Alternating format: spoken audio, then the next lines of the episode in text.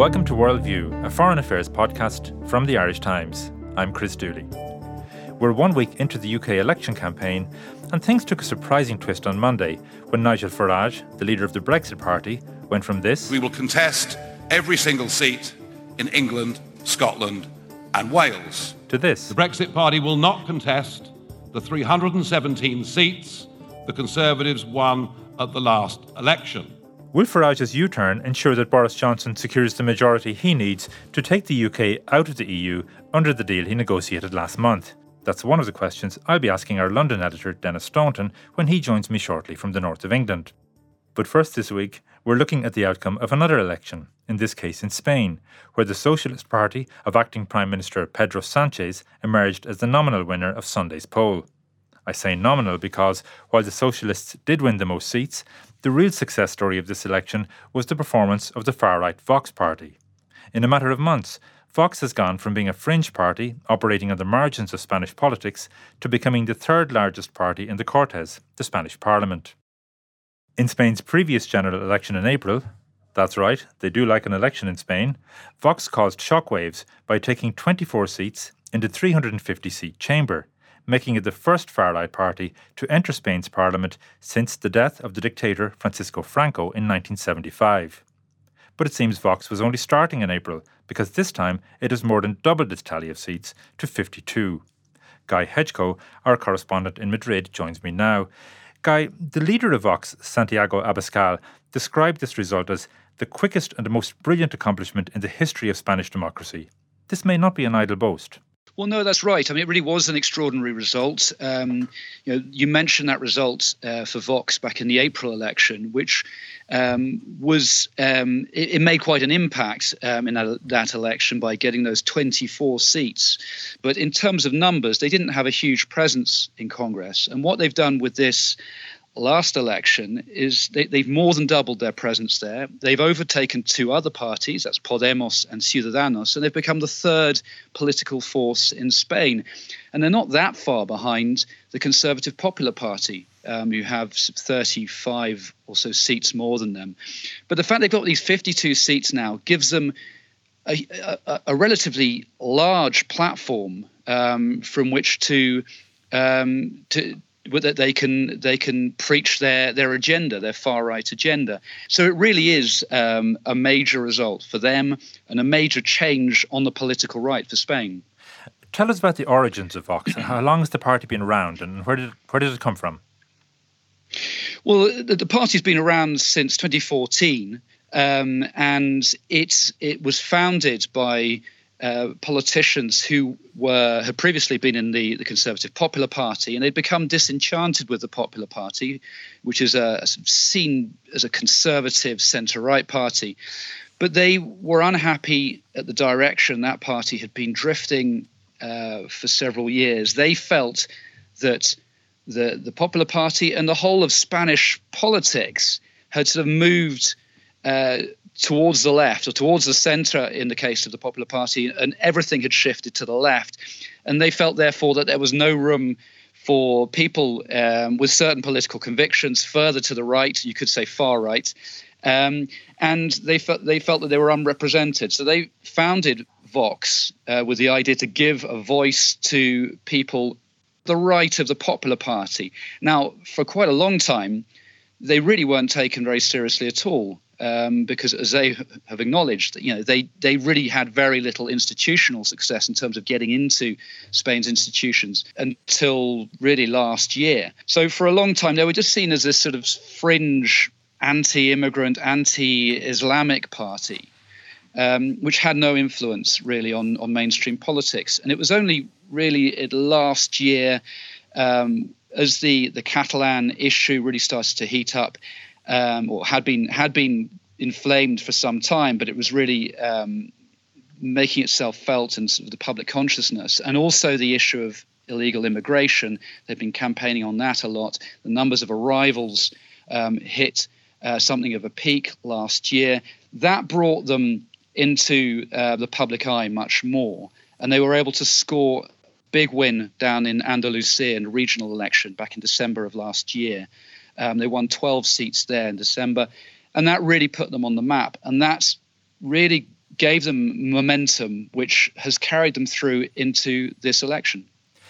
It's routinely described as a far right party, but of course, far right can mean many different things. What does it mean in the case of Vox? Well, with, with, Vox, I mean, uh, there has been a lot of discussion about whether or not they're far right, or are they populist, or are they simply nationalist. And I think in their case, calling them far right is really quite accurate because they are on the far right of the spectrum in Spain. The policies that they are interested in, the issues that they're interested in, are issues which tend to be ones of interest to parties on the far right, illegal immigration. They um, campaign against feminism, against LGBT uh, rights or legislation uh, to promote LGBT rights and feminism. Um, and th- the other issue that they are um, sort of obsessed with is the territorial one to do with Catalonia. But I mean, I think it is it is perfectly legitimate to call them a far right party. They, they tend to represent, or many of their voters tend to be sort of middle class, middle aged people, not necessarily people who are marginalized economically. It's more a case of people who feel that they haven't been able to express their political views um, in the, the current climate. They haven't been able to express their political views through other parties. So those are their sort of core voters.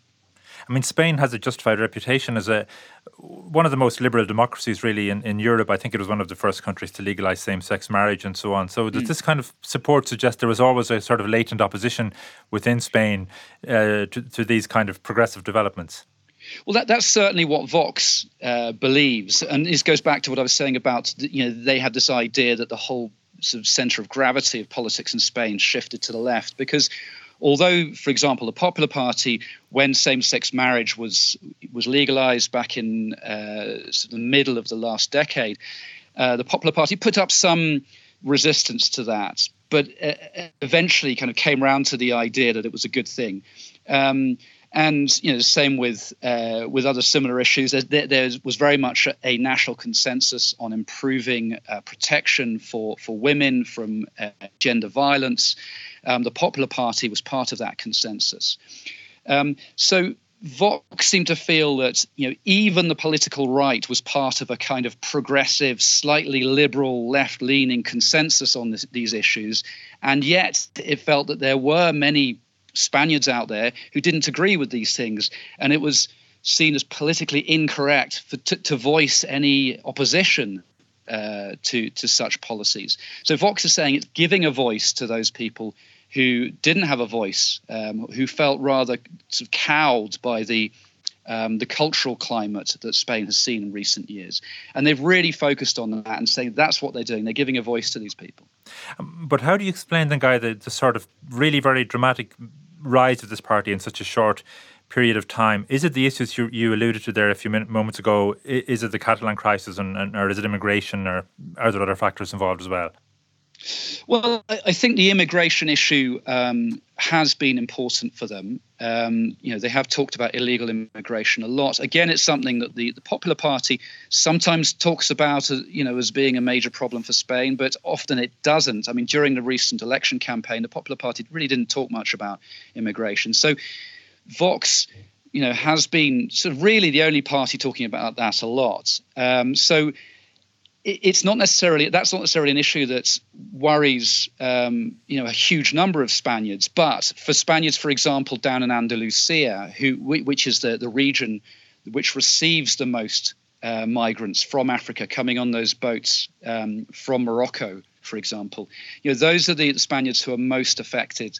Um, by the arrival of migrants who see the, the, migrants arriving. A more important issue for them has been the territorial one. I think this very tough line they've taken against the Catalan independence movement is what has benefited them electorally above all else. Now, all the parties on the right, the, um, the Popular Party and Ciudadanos as well, have taken hard lines um, on the Catalan issue, but it's always Vox that takes the hardest line. You know, for example, we had that um, court case against 12 Catalan independence leaders earlier this year.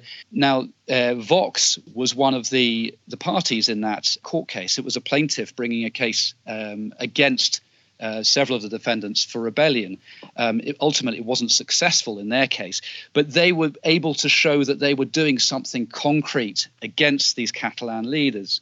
Um, and you know, more recently, they were calling for a for a, um, a, state of emergency to be to be declared in Catalonia. Now, the, the other parties on the right were making other calls for the, the, the, Spanish government to intervene in Catalonia, but they were never calling for a, for a state of emergency. So it's always Vox that, that's giving the sort of the taking the hardest line on that issue, um, and that seems to be what many Spaniards um, have wanted. And it's not just Catalonia, is a guy? Am I right? I mean, Vox is, really wants to see a more centralized Spain. Does, does that mean it would like it would seek to reduce the autonomy of other uh, autonomous regions in Spain as well if it had the opportunity? Yes, I mean, I you could argue that that perhaps the most radical policy that that Vox um, has been advocating has been to rein in many of these devolved powers to these cent- uh, 17 uh, regions around Spain, uh, you know, one of which is Catalonia, but there are 16 others, and they all have varying degrees of power.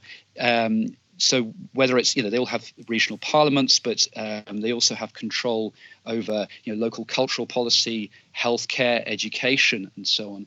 Um, and Vox is calling for many of those powers to be reined in. It's calling essentially for a re-centralization um, of Spain. Um, so you know, as as far as the the Catalan debate goes, that is I suppose, the toughest line you could possibly take, not just to uh, re-centralize or rein in the powers of Catalonia, but to rein in the powers of all the regions around the country and make it more of a centralized state. Um, and many voters seem to to go along with that. Tell us something about their leader, guy Santiago Abascal. Is he um, charismatic character? Is, is he kind of personally popular? Well, Abascal is um, he's from the Basque country. He's 43 years old. He, as I mentioned before, he was uh, previously in the Popular Party, um, and coming from the Basque country, um, I think that is to a certain extent relevant because he can sort of draw on the experience of being a unionist conservative from the Basque country, and he was there at a time when ETA was still active, when um, you know, colleagues of his were being threatened by the separatists of of uh, ETA. Um, when you know it was it was quite it was life wasn't easy if you were a unionist, but particularly a unionist conservative. Um, so I think that has sort of helped his appeal. Um, he's not a tremendously charismatic um, character, but you know, for example, in the um, the one leaders uh, party leaders debate that we had that was televised ahead of this election, many people felt that he came out the winner. Um, and you know, he's not necessarily a, a, brilliant speaker, but he was very well drilled, um, very well prepared, and he seemed to perform well on the night. Um, and you know, I, I, think to a certain extent, he's got a, there's, there's a certain amount of political space around him that he can uh, make the most of, and he knows that. Um, and he, he, seems to be um, a politician who has managed to win over uh, many of those those voters on the right um, over the last year or so. Now, Guy, Spain, of course, is by no means unique in witnessing the rise of, of a far right party, but uh, the emergence of Vox does have a particular resonance in Spain, where the memory of the Franco dictatorship is still strong. And you you uh, reported last month on the exhumation of Franco's body from the, the Valley of the Fallen, this big monument near Madrid, and its removal to a regular cemetery for, for reburial. And it was a very divisive issue going into the election campaign. Does the strong performance of Vox, you know, suggest that perhaps even it may have benefited more from this controversy than Pedro Sanchez did? Or, or is that reading too much into it? Well, I mean, it's impossible to tell, but there was certainly a feeling that the fact that this exhumation, which took place on October the 24th, you know, less than a month before the election, is it's very likely that it mobilized voters on on the far right um, because it is such a divisive issue. Um, and I think for many of those voters, you know, this was yet another example of of you know this leftist Spain trying to dominate the agenda and trying to um, you know dominate um, even the way that history is portrayed because the whole idea behind the exhumation of Franco was you know that this dictator shouldn't be buried there because because he was essentially a, you know a, a, a bad thing for Spain, um, and he shouldn't be glorified. So let's move him somewhere much more low key.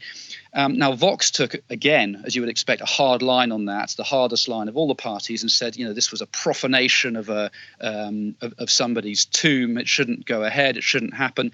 Uh, they, they didn't sort of go as far as expressing outright support for Franco, but that was kind of implicit.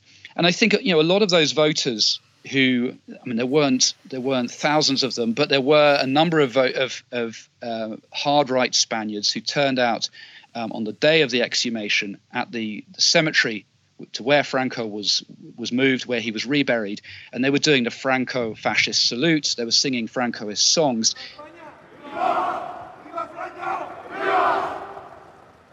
I, I would I would assume that most of them would have voted for Vox. Finally, a guy um, we mentioned there, Pedro Sanchez, the acting prime minister. He, he's emerged from this election weaker than he was going into it. Um, his op- his options really seem to have narrowed compared to where he things were at in April. But there have been developments, I think, today, haven't there?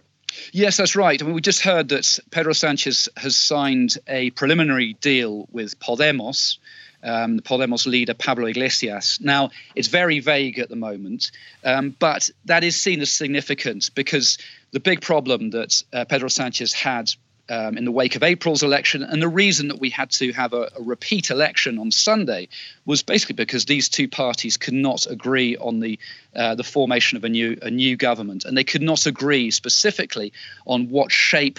Um, that government should have, whether it should be a coalition or just a governing partnership, um, and how many seats, uh, if it if it was a, a coalition, how many uh, seats in the around the cabinet table uh, Podemos should have, and, and so on. This agreement simply says that they will discuss all of that after an investiture session um, in which Pedro Sanchez tries to, uh, to to form a new government, which would probably happen in a few weeks' time. Okay, well we'll see what develops. It would be nice if we didn't uh, have to come back in another month or two to talk about a Spanish election, I guess. Guy, thanks for that. Thanks very much, Chris. Pleasure. You're listening to the Irish Times. You know, consulting firms are like onions layer after layer after layer after layer. You just don't get the answer or the person you need. You just get irritation. Ugh. Ready for an approach with less bureaucracy? Welcome to Grant Thornton Audit Tax and Advisory. It's not status quo, it's status go.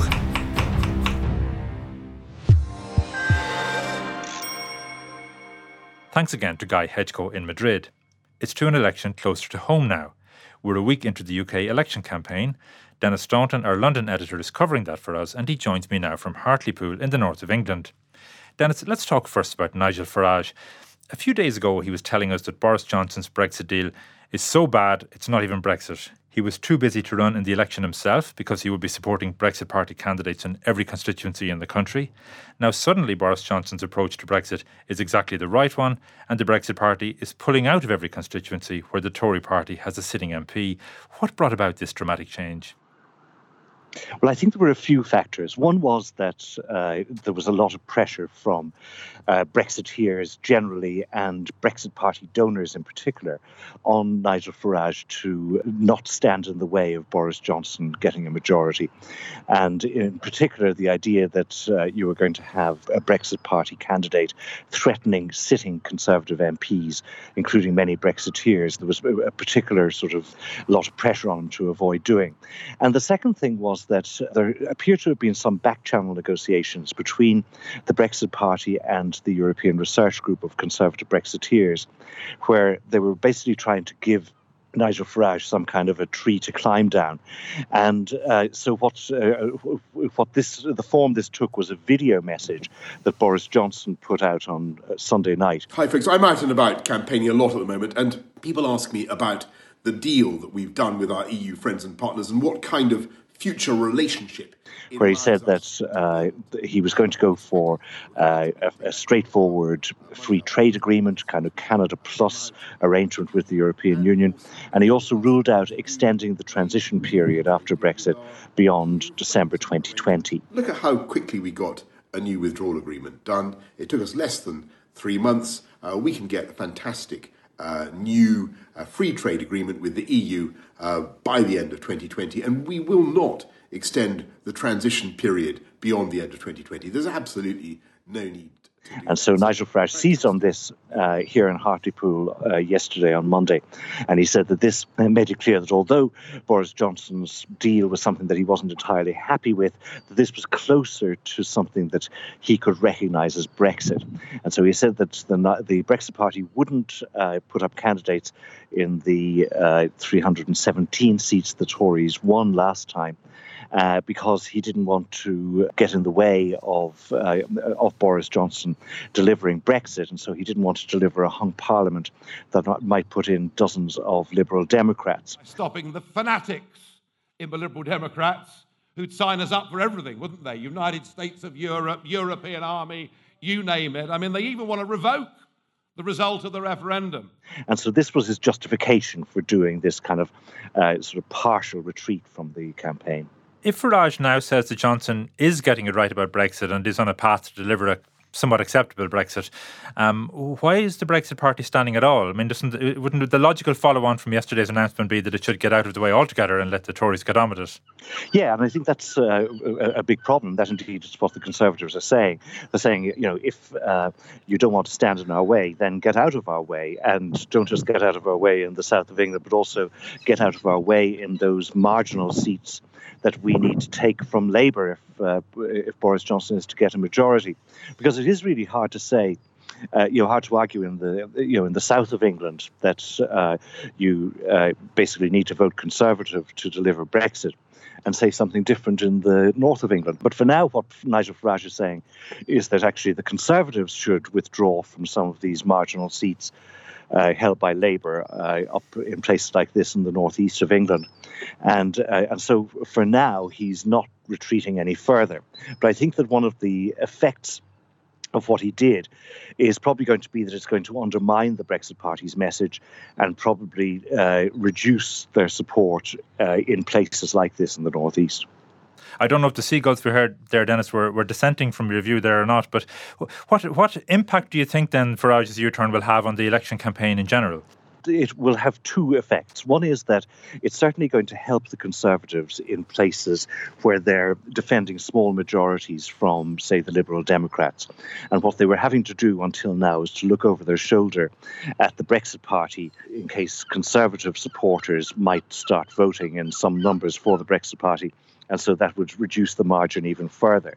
And so what so so what they'll find now in places like say the south west of England, uh, places like Devon and Cornwall, which voted heavily to leave but are actually traditional Liberal Democrat strongholds, I think that some of those Tory MPs and candidates will sleep easier in their beds uh, uh, because of what Nigel Farage did. And I think then uh, it, it, will probably also limit the Brexit Party's appeal uh, in uh, Labour held seats in the north of England and the Midlands. Uh, the impact of that is not entirely clear because you know there's some dispute really, and basically, essentially we don't know really how the Brexit Party vote was going to affect some of these tight races because most of the Brexit Party support tends to come from former Conservatives. But the question is, if you split the uh, the Leave vote, uh, exactly who do you uh, you know who does it benefit? Does it actually benefit Labour, or are you actually taking away some uh, Labour voters who would not be able to vote for the Conservatives but feel as if they can vote for the Brexit Party? So I think it it certainly will have some impact uh, in races uh, in the in contests in the north of England and the Midlands, but it's not entirely clear how. But I think the main impact is going to be that it's going to diminish uh, the significance of the Brexit Party as a force in this election. When we spoke on the podcast last week, Denis, the Conservative Party had got off to an unimaginably bad start with calamities coming almost by the hour. There was Jacob Rees-Mogg suggesting that the Grenfell Tower fire victims lacked common sense. There was a doctored video that gave the false impression that Keir Starmer was un- unable to answer a question about Brexit. The Welsh Secretary resigned in a controversy about a, a rape trial involving a, a former aide. I'm, I'm, not even sure I'm remembering all of it, but have things settled down now for the Tories? Have they sort of taken back control of their own campaign? Yes, things have certainly settled down. It's uh, you know they seem to have got their wobble in, uh, not in the middle of the campaign, but before it even began. And so, in that sense, really, once the campaign proper began last week, they things have gone uh, a bit better for them. And Labour has had uh, one or two uh, you know problems of its own uh, in terms of internal stuff. And what the and so the, the Tories have been a bit more on message, you know, for the last few days. There is a bit of a uh, of trouble brewing over uh, the rather slow response of the government to some uh, flooding uh, here in the north of England, and uh, Labour demanded yesterday that uh, that Boris Johnson should convene this emergency so-called Cobra meeting to deal with the flooding, which Boris Johnson then did um, a, a, couple of hours later. But Jeremy Corbyn today has been suggesting actually, if these floods had been happening in Surrey, that uh, the government would have been quicker off the mark. And so there are, uh, you know, mishaps, uh, you know, and and certainly potential for trouble along the way. And what you've been seeing in the, in terms of the polls is that Labour has been increasing its support over the last few days, and uh, so one poll put them above 30% for the first time in a long time. But you've also seen the Conservatives edging upwards. Uh, and so what seems to be happening is that uh, the uh, Brexit Party and the Liberal Democrats are being squeezed to some extent. So this is starting to look a bit more like a conventional race between uh, Labour and the Conservatives, a little bit more at least than it had to be until now. And Denis, you're reporting today from the constituencies of Bishop Auckland, Sedgefield, and Hartlepool, where you are now. Tell us something about those constituencies, what the issues are, and, and what are people in the area telling you? Well, uh, one of the most marginal constituencies in the country is Bishop Auckland. And these uh, constituencies, they're all in County Durham in the northeast uh, of England. And uh, Bishop Auckland is held by Helen Goodman, who uh, has a majority of 502. And so, if the Conservatives don't win Bishop Auckland, then it's very unlikely that they're going to have a majority next time round. And I met uh, Helen Goodman this morning. She said that uh, the Labour campaign is better organised this time than it was in 2017. But she acknowledged that uh, there is quite a bit of pushback. Partly it's about Brexit, and this is true of all three constituencies. They all voted to leave the European Union, and yet they're all uh, represented by MPs who either voted Remain, in fact, in all cases they campaigned to Remain, and and they're also uh, following the Labour policy, which is to have a second referendum. And so there's quite a lot of pushback on that. And then the other difficulty that Labour has in places like this is Jeremy Corbyn, who is simply a politician uh, of a type that just doesn't go down terribly well here. There's uh, you know quite a big sort of military uh, community here, an awful lot of military veterans and their families. There's a kind of a traditional sort of patriotism that goes with that. So they don't like Jeremy Corbyn in terms of his foreign policy and his attitude to uh, to that kind of thing.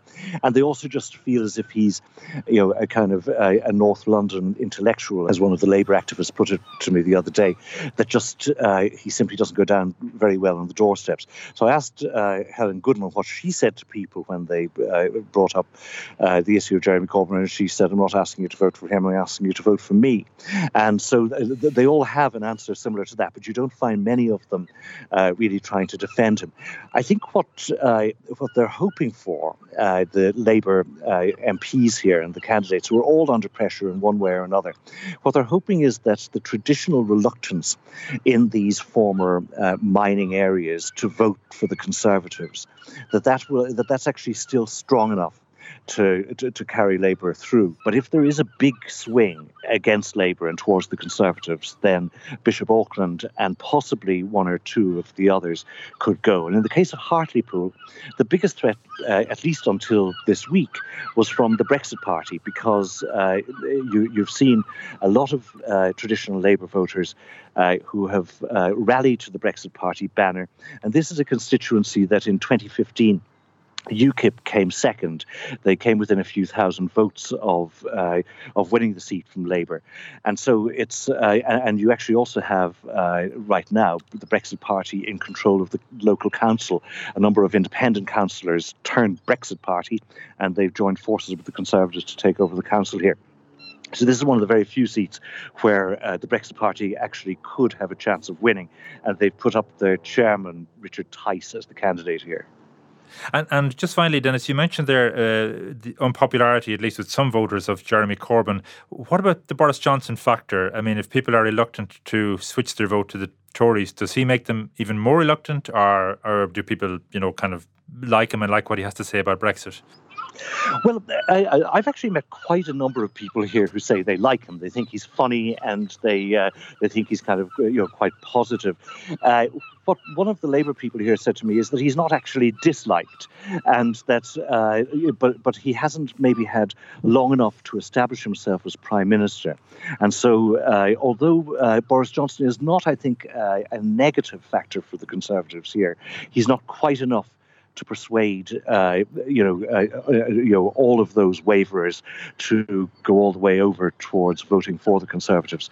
But having said that, I mean I think you know in a campaign of five weeks there is a chance that uh, that uh, the the relative popularity of Boris Johnson uh, over Jeremy Corbyn, and this is really very relative because both of them are net unpopular in the you know in the in the ratings. That that that could be a factor in terms of pushing these seats over. But it's uh, you know it's still obviously very early days, and certainly on the basis of what what I've been hearing here for the last few days, it's still in all of these constituencies, it's still really all to play for. Okay, Denis. Well, it's four weeks to polling day from Thursday, and no doubt we'll be talking to you several times between now and then. Thanks for joining us today. That's all for this week. For more on these and other stories, go to irishtimes.com. Thanks for listening. Goodbye for now.